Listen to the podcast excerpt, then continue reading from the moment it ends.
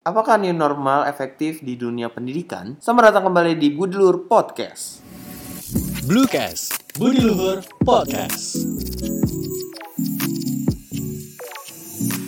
Balik lagi barengan Dara dan Zikri Febrian di Budi Luhur Podcast. Nah, kali ini biasanya kita ngundang yang dari jauh ya Feb ya. Mm-mm. Tapi Kali ini kita mau gibah kayaknya nih. tidak boleh.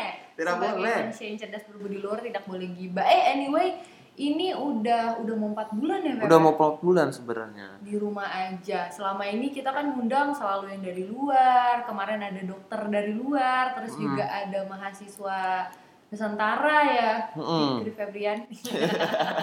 Dan dari kemarin dari luar mulu sekarang maunya kita main di dalam sama orang dalam. Langsung saja kita perkenalkan. Udah kenalin sendiri aja lah, Mas. Silakan, Mas. Oke, ya kan. Saya kasih tahu kemampuan yang dibutuhkan oleh teman-teman di era 4.0. Orang dalam. Orang dalam. Aduh, tidak baik, tidak baik. Hai Blutizen, kenalin nama saya Al. Kebetulan profesinya saat ini sebagai dosen pengajar di Universitas Budi Luhur. Saya mengajar kelas D3 unggulan. Udah. Udah. Kayak biasa aja ya. gitu ya. Jadi ini kali ini kita mengundang dosen di Universitas Budi Luhur nih. Apa kabar nih, Kak Alfa? Iya baik, Oh, baik meskipun 4 bulan ya di rumah di rumah Di aja. rumah aja, ya ampun. Gimana di rumah aja udah dapat hobi apa aja nih, Pak dosen? Nanam jagung. Tidak nanam jagung juga atau nanam kangkung ya. Memelihara lele pun tidak. Bulan jadi hobi masak di rumah ya selama pandemi COVID-19 ini ya. Masak lele. Oh, kirain masak lele. kan pengen menjurus ke lele ya. Tentu tidak. ya. Ini kan banyak banget nih yang punya hobi kemarin ada yang bercocok tanam, ada yang tiktokan juga. Kalau sekarang ternyata Pak dosen hobinya masak, berarti udah nyobain dalgona dong ya. Udah, Gimana? Sudah berotot? mengaduknya yang lama ya. Iya. Untuk kesamaan. agak tidak penting ya manggil dosen untuk ngomongin dalgona ya. eh by the way nih Pak dosen. Ya. Jadi baru-baru ini itu tanggal tepatnya tanggal 15 Juni kemarin itu kan Pak Nadiem Makarim selaku ini agak serius ya? Ya, boleh, Pak, boleh, nggak boleh. apa-apa ya, Boleh, Pak, ya. Nih Pak Nadiem ini kemarin mengeluarkan eh, apa pernyataan gitu kan tentang eh, bagaimana pembelajaran di tingkat pendidikan sekolah dasar sampai pendidikan tinggi. Perguruan Gimana? Tuh Bapak udah lihat belum Pak? Udah Sudah, sudah. Saya kebetulan udah baca beritanya juga. Udah gitu aja. Udah. Wah, udahan berarti podcastnya ya. Terus tanggapan Kak Al sebagai dosen atau pengajar di Universitas Bulu itu seperti apa? Sebenarnya sih gini ya dari eh, slide PowerPoint-nya Pak Men- Mas Menteri ya kan, Mas Menteri Nadiem Makarim itu kasih tahu kita tentang pola pembelajaran pendidikan tinggi nih. Terutama di tahun ajaran 2020-2021. Dan yang dari poin eh, atau slide nomor 16 kalau nggak salah yang saya baca itu menganjurkan Pak Menteri menganjurkan kita di tahun ajaran eh, berikutnya atau tahun ajaran baru itu tetap menggunakan metode pembelajaran daring atau online e-learning. Apakah teman-teman sudah pada bosan dengan kuliah e-learning? Nah ini nih jadi poin penting ya karena kan eh, tapi kalau dari segi dosen sendiri ini kan udah mau tiga bulan lebih udah mau empat bulan. Ya.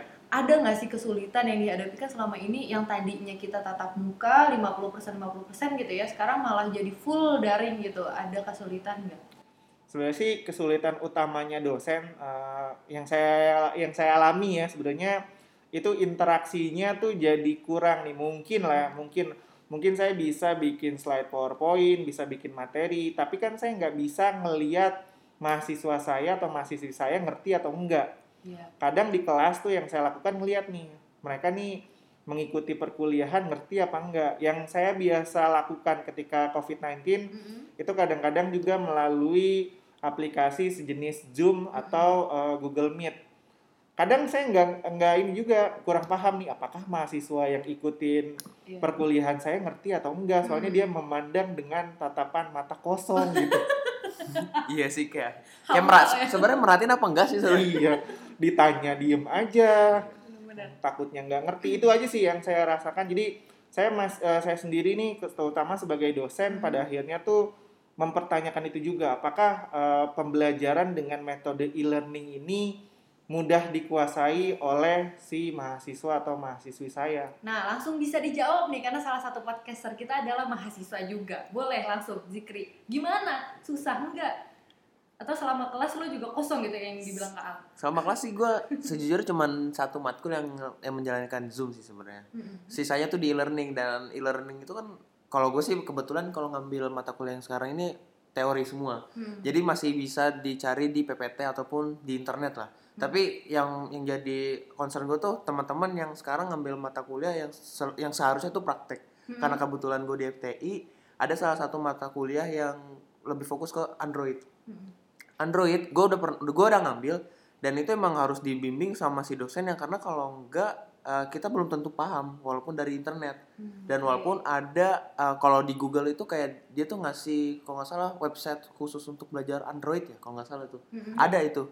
Dan itu belum tentu eh, kuncinya di situ sebenarnya. Cuma belum tentu dari bahasa yang si Google kasih itu atau di website itu belum tentu kita paham karena harus harus dipraktekin benar-benar eh, dilihat dosennya juga diperhatikan. Terus juga eh, gimana sih cara cara ngoding Android yang benar walaupun ada tutorialnya. Karena eh, pastinya masing-masing dosen punya cara eh, ngajar yang beda ya kan. Iya. dan kebetulan kalau dosen gue tuh langsung mainnya praktek.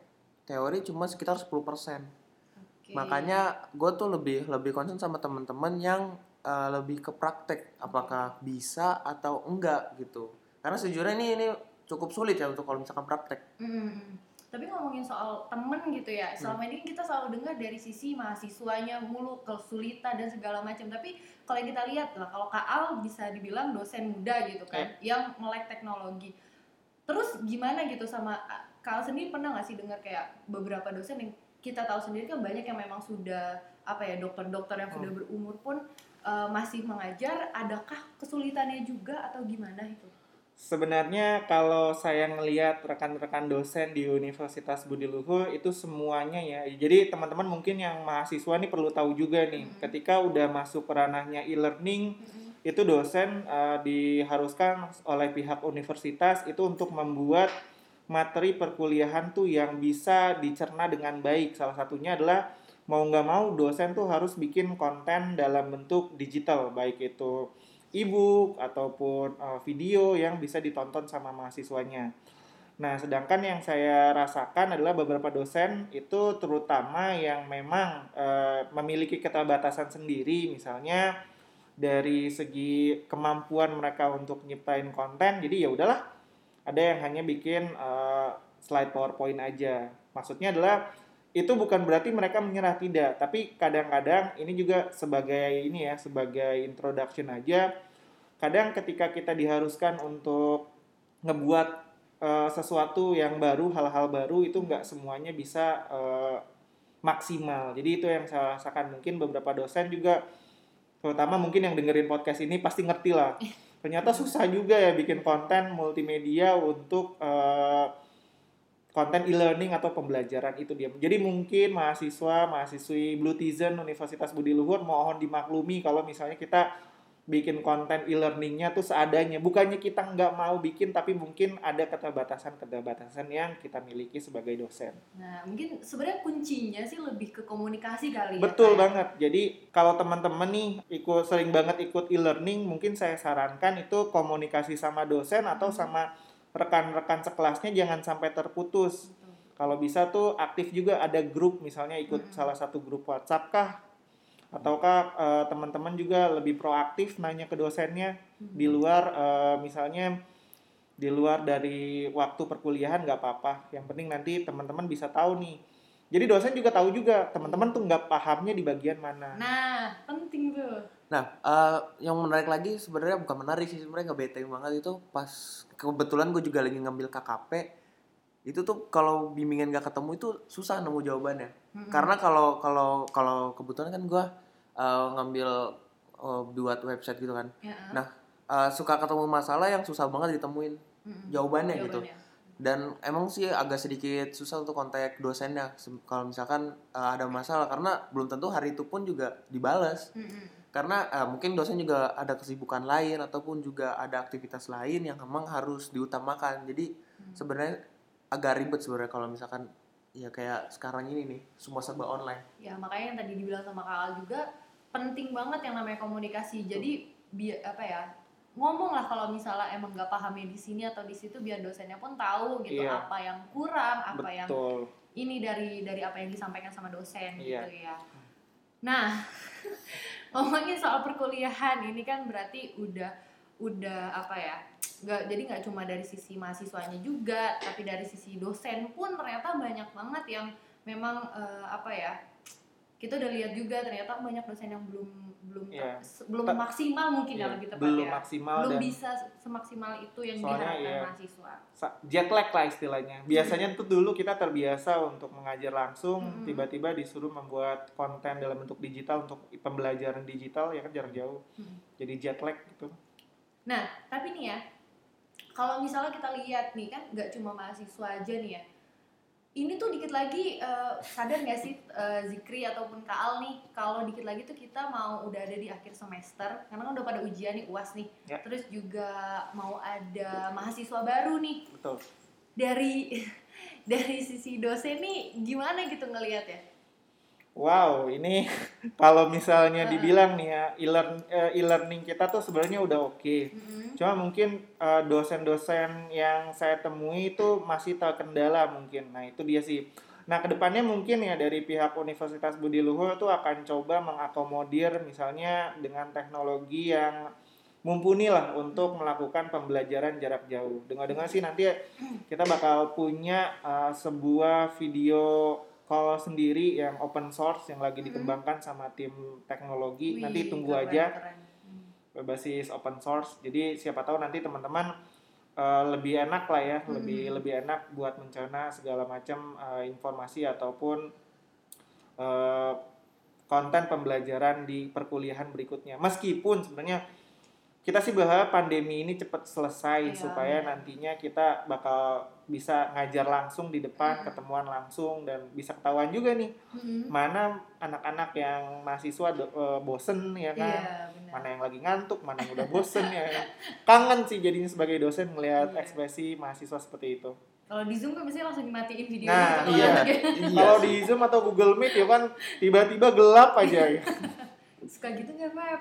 Hmm, enggak sih. Enggak ya. Atau tiba-tiba muncul profile picture-nya doang ya kan. orangnya nggak ada Orangnya nggak ada. Nah ngomongin soal ma- calon mahasiswa baru buat teman-teman yang lulus sekarang lagi SBMPTN ya tanggal 25 tuh kan bakal ada pengumuman.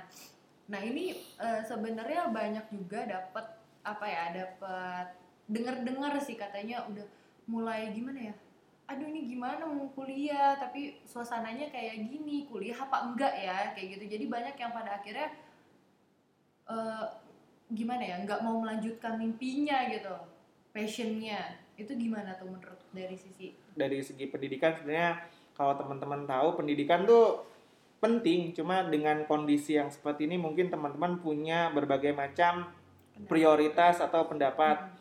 Ada yang justru menunda dulu misalnya sampai benar-benar eh, pandemi ini selesai gitu Hmm. baru daftar ada juga yang ya udah daftar aja Hmm. tapi terlepas dari itu semua menurut saya teman-teman masih bisa nih banyak belajar di internet cari ilmu apa pun sebenarnya ada Hmm.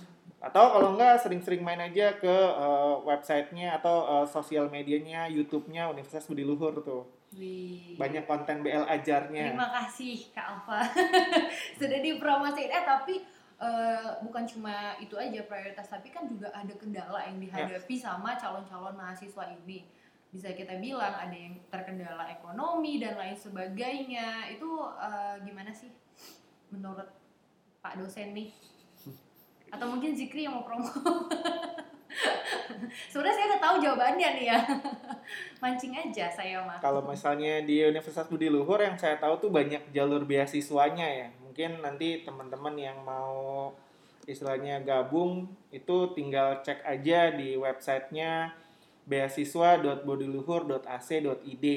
Nih setahunya saya tuh ada tiga jenis beasiswa. Pertama adalah beasiswa eh, yang bentuknya prestasi akademik. Jadi kalau teman-teman nilai rapotnya minimal ya punya ranking lah. Ranking berapapun itu ya kan.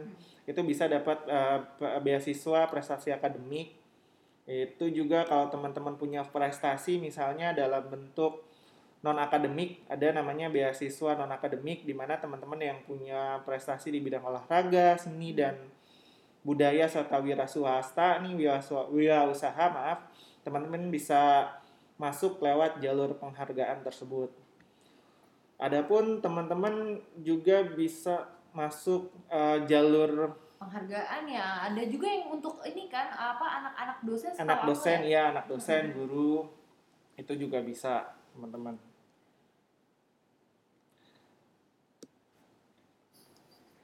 Nah jadi eh, yang saya tahu sih itu sih Eh kemarin juga kita kan apa mengundang yang tadi dibilang juga di awal podcast ini kita sempat mengundang mahasiswa beasiswa Nusantara nih Kak Al. Jadi kemarin nih mahasiswa ini gak bisa pulang kampung ya Feb ya Mm-mm. pada akhirnya.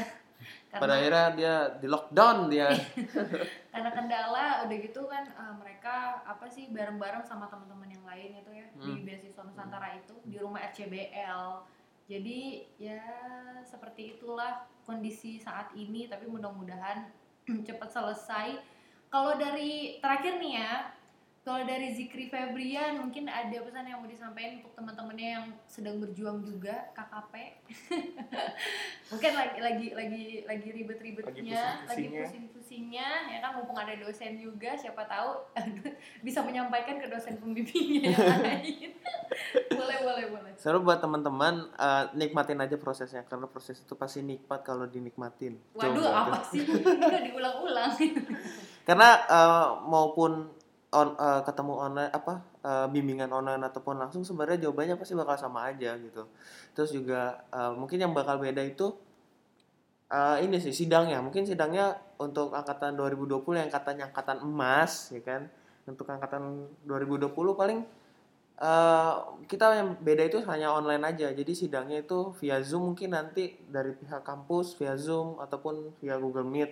Sebenarnya sama aja. Cuman yang paling beda itu terus juga eh, yang mungkin komunikasi antar temannya ag- agak sulit itu coba dideketin lagi karena eh, sejujurnya sebentar lagi nih kita di bulan Agustus mungkin udah mulai sidang KKP ataupun di eh, TA itu udah mulai udah mulai sebenarnya udah mulai eh, sidang jadi eh, jangan jangan terbebani karena ya sidang gua online gitu kan jangan terbebani seperti itu karena justru asik ya sebenarnya kalau sidang online dari segi saya dulu pernah Iya. jadi mahasiswa kan gimana sidang eh, di depan dosen penguji langsung tuh menakutkan Hmm. ya kan? sidang online mungkin enggak kan bagi mahasiswa Iya, karena teman gua yang uh, kuliah di uh, universitas yang negeri di salah satu di Jawa Timur, dia juga udah sidang online sebenarnya. Mm-mm. Jadi dia atasannya tuh uh, rapi gitu, bawahnya cuma koloran doang gitu. Wow. Jadi jadi uh, ma- jadi bisa aja tuh jadi dinikmatin sebenarnya. Jadi ya udahlah, nggak usah nggak usah banyak terbebani karena sidang online. Masih banyak cara untuk bisa menikmati hidup. Wih, mantap ya. Tetap hidup walaupun Kusut. Nah ini udah kalau dari sisi mahasiswa, kalau dari sisi dosen, bagaimanakah bapak ini pesan-pesannya untuk eh, mahasiswa-mahasiswa yang sekarang juga kayak yang tadi Zikri ini sedang berjuang KKP, skripsi, dan juga mungkin nanti untuk calon mahasiswa yang mungkin sekarang jadi terhambat mengejar impiannya. buat teman-teman mungkin yang masih ma- yang masih ini ya, yang masih semangat di rumah ya kan mau nggak mau kita beraktivitas tuh di rumah. Sebenarnya sih saran dari saya cari kesibukan lain juga. Meskipun teman-teman mungkin ada yang masih ikut kelas atau lagi uas jangan sampai terbebani juga. Ya cari waktu luang misalnya untuk hiburan nonton Netflix gitu atau main game nggak apa-apa Hmm. asal jangan sering-sering. Kalau pas dari itu mungkin perjuangannya teman-teman nih sebenarnya sih kalau saya bilang ya dengan adanya pandemi covid ini bukan cuma ini aja bukan cuma di kuliah aja tapi bagaimana teman-teman sebagai ya orang-orang yang memiliki sifat berbudi luhur itu untuk tetap di rumah menjaga keluarganya menjaga kesehatan masyarakat untuk istilahnya tidak bergerombol di luar di luar rumah. Itu aja sih sisanya tetap semangat aja teman-teman Semangat. Kuncinya itu ya. Oke deh, kira-kira ada yang mau disampaikan lagi dari sisi dosen atau mahasiswa? palingan ini sih kalau teman-teman yang sering ikut e-learning ya kan tolong dong eh, dipatuhi segala macam kriteria yang untuk e-learning jangan lupa absen biar dosennya tuh Nah, nggak bingung tuh di Zoom masuk ya kan di Google Meet masuk tapi kok dia nggak absen gitu itu tuh jadi jadi paling poin paling penting tuh lupa absen Iya Atau sebaliknya, eh, di e-learning absen cuma dia lupa ngerjain tugas. nah itu Itu termasuk gue, gue kayak gitu. Gue omelin, beberapa Pak, kali. omelin, Pak. Oke deh, kayaknya segitu dulu aja episode kali ini yang membahas seputar eh, Gibah, gibah per, bukan. gibah pendidikan. Gibah tentang pendidikannya Pak Nadim enggak gibah dong. Kita kita membicarakan bagaimana pendidikan selanjutnya ya, Ya. yang, yang katanya akan satu ditambah satu semester lagi ke depannya. Oke, gue ada satu pertanyaan untuk Bapak dosen. Mm-mm. Apakah new normal bakal efektif di dunia pendidikan? Wah, Anda berat. bertanya seolah-olah ya kan berat nih buat saya tapi mungkin saya akan jawab ya. Dengan teknologi yang kita udah miliki sekarang bisa jadi itu memperingan sih. Eh, itu juga harus diikuti sama habitnya dari peserta didik juga. Sama termasuk juga dosen. Si dosen harus mempersiapkan berbagai macam Mhm. keperluan kelasnya. Mulai dari materi pengajaran terus juga kuis terus juga soal kuliah misalnya soal soal mata kuliah supaya nantinya bisa masuk ke mahasiswanya mahasiswanya pun juga sama jangan sampai dosennya udah capek-capek bikin konten pembelajaran jarak jauh nggak dibaca gitu terdistraksi sama konten-konten hiburan seperti game Hmm, eh, betul, betul. film Netflix betul. misalnya jadi harus balance antara Mhm. dosen sama si mahasiswa Terima kasih. Ih, akhirnya dapat langsung ya jawabannya dari dosen ya tapi intinya itu sih edukasi yang paling penting ya Hmm. Hmm, entah itu kita yang nyari sendiri atau memang nanti akan diberikan gitu ya kita tunggu saja ya Kita tunggu saja perkembangan. ini ya Oke, Bu Tizen, terima kasih telah mendengarkan podcast kali ini. Terima kasih juga Kak Al udah menjadi Iya, Ya. Dosen. Terima kasih banyak udah mau sharing-sharing gimana. Kita kan sama ini taunya cuma dari mahasiswa nih, ternyata dapat juga dari sudut pandang Hmm. dosen itu sendiri atau pengajar di Budi Luhur ya. Jangan lupa buat Blutizen di follow akun Di-follow. Instagramnya kampus Budi Luhur apa? Feb?